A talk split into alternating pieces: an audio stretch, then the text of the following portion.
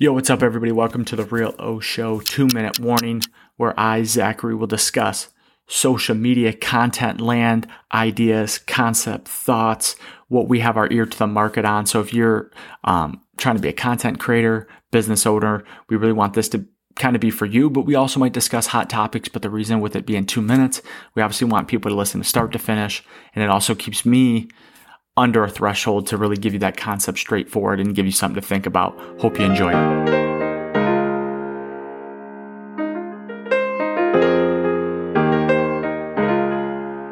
Welcome back, everybody. Hope everybody had a great Labor Day and is having a great start of the week. But here we go. The iPhone is the greatest invention ever. The iPhone has absolutely leveled the playing field on information and it has taken over society. So many people today think the iPhone is bad and is ruining society. And honestly, they might be right.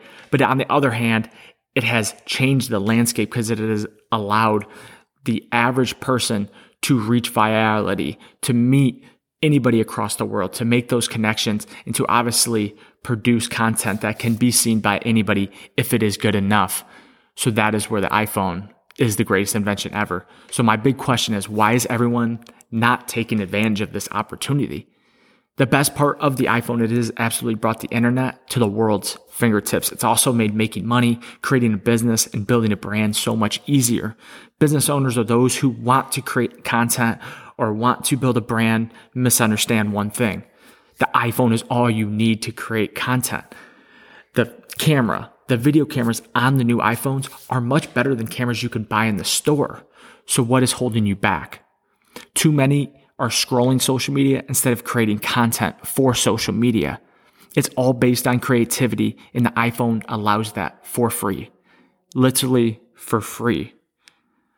So, why are we not taking advantage of the world's greatest technology and build a brand and build a business and start taking over that market share? And before we go, a couple stats that I thought was interesting 83% of teens own an iPhone building a brand or a business, you can influence the next generation and gain market share for those that will matter in the future. Too much as humans, we want the satisfaction of now instead of playing for the future.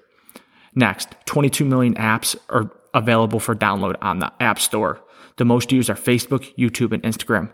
Why would you not create as much content as possible on those platforms? Go, go post something today, change your life. Love y'all. They want money more than they want fame shit. I swear we go so hard, we on A-list. I see my niggas prevailing.